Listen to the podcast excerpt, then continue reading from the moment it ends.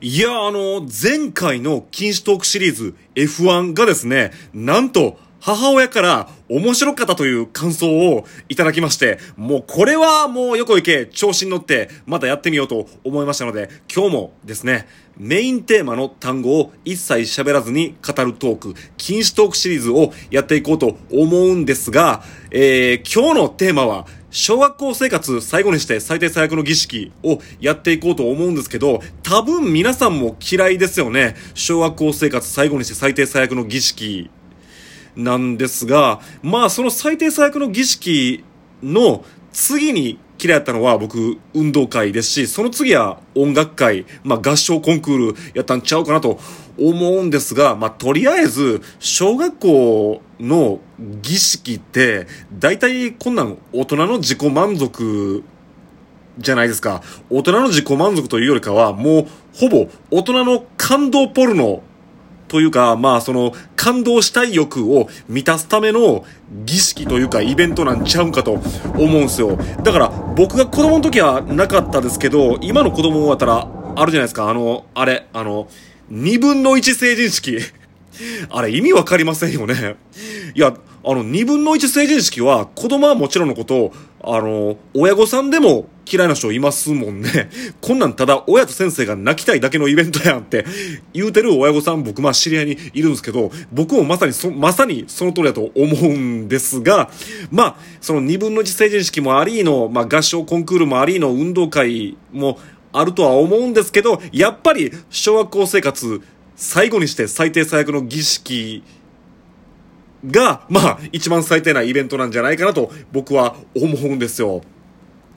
もうこれ多分他の小学校でもだ多分共通してると思うんで、一応その僕が卒業した小学校を基準に喋っていこうと思うんですけど、大体その小学校生活最後にして最低最悪の儀式の練習って2月ぐらいから始まりますよね。まあ早いとこだったら1月中に始まるんですかね。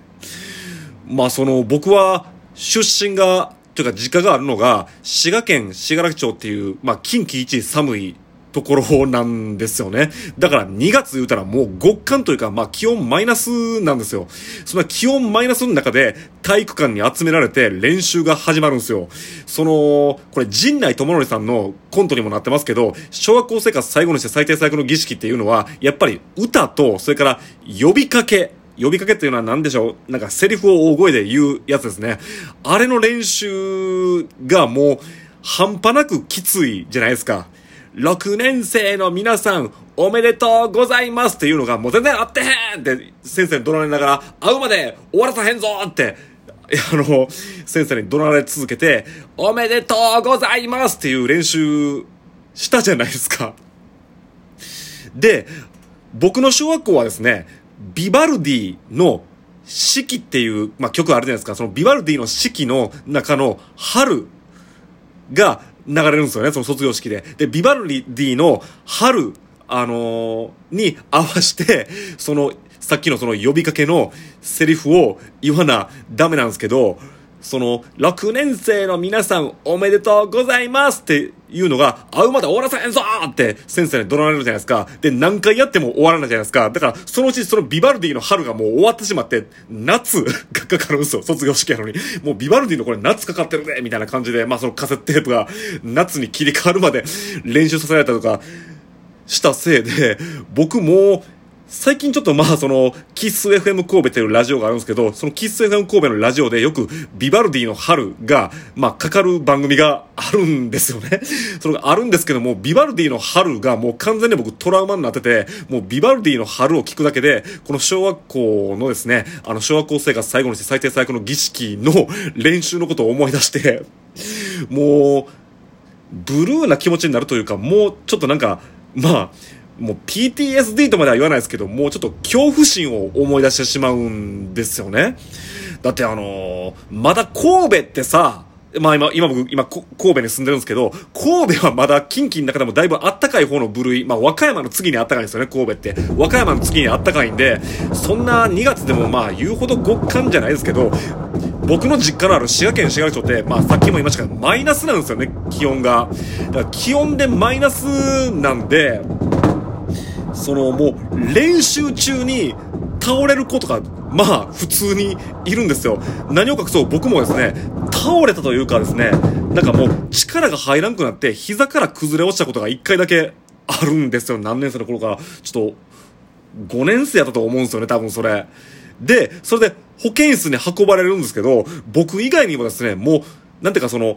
極寒のマイナスの中、2月のマイナスの中で練習してるんで、もう風邪ひくとかもうそういうレベルじゃなくて、謎の高、高熱を出してる同級生とかいたんですよ。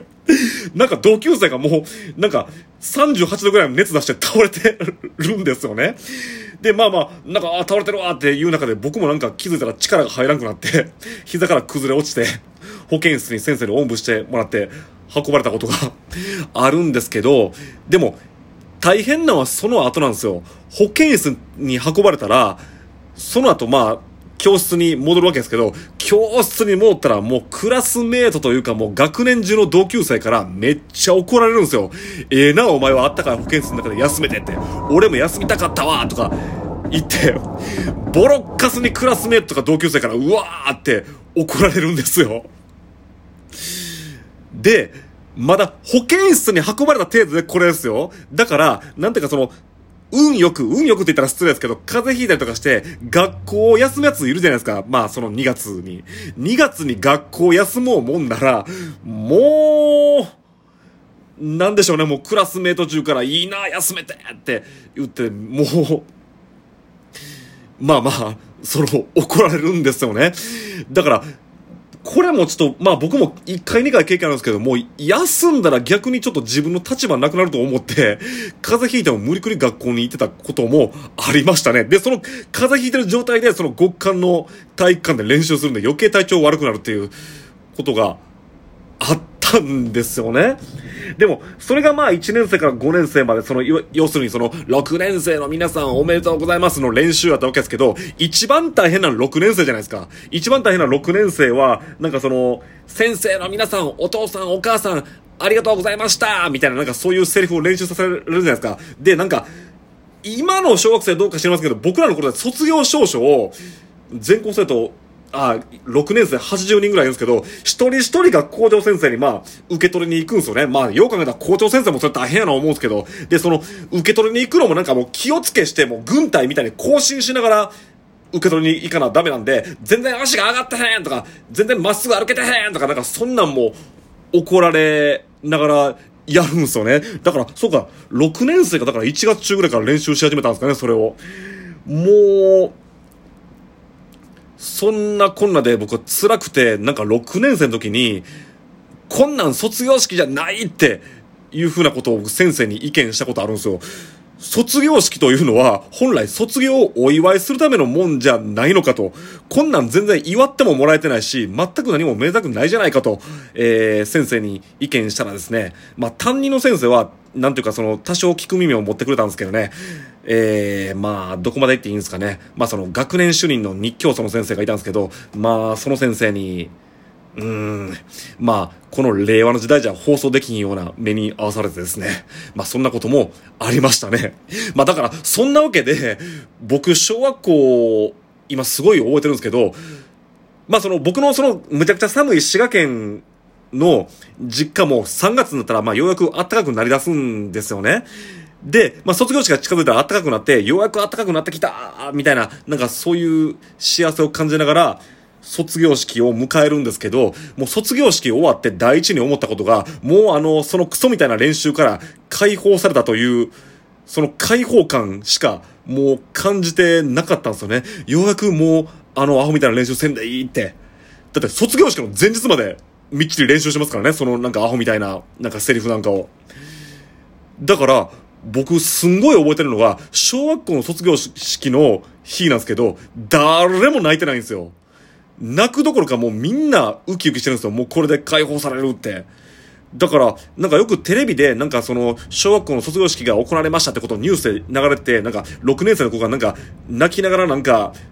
卒業証書を持ってなんか体育館を退場するっていうシーンよくニュースで流れるじゃないですか。で、僕もなんか自分、自分の卒業式ってそんなんななんやろうなと思っていたんですけど、全く僕泣きませんでしたね。むしろもうやった解放されたっていう喜びだけを噛み締めていましたが、えー、皆様はどうでしたでしょうか？そんなわけで今日の禁止トークシリーズはですね、えー小学校生活最後にして最低最悪の儀式、つまり卒業式についてを語ってみました。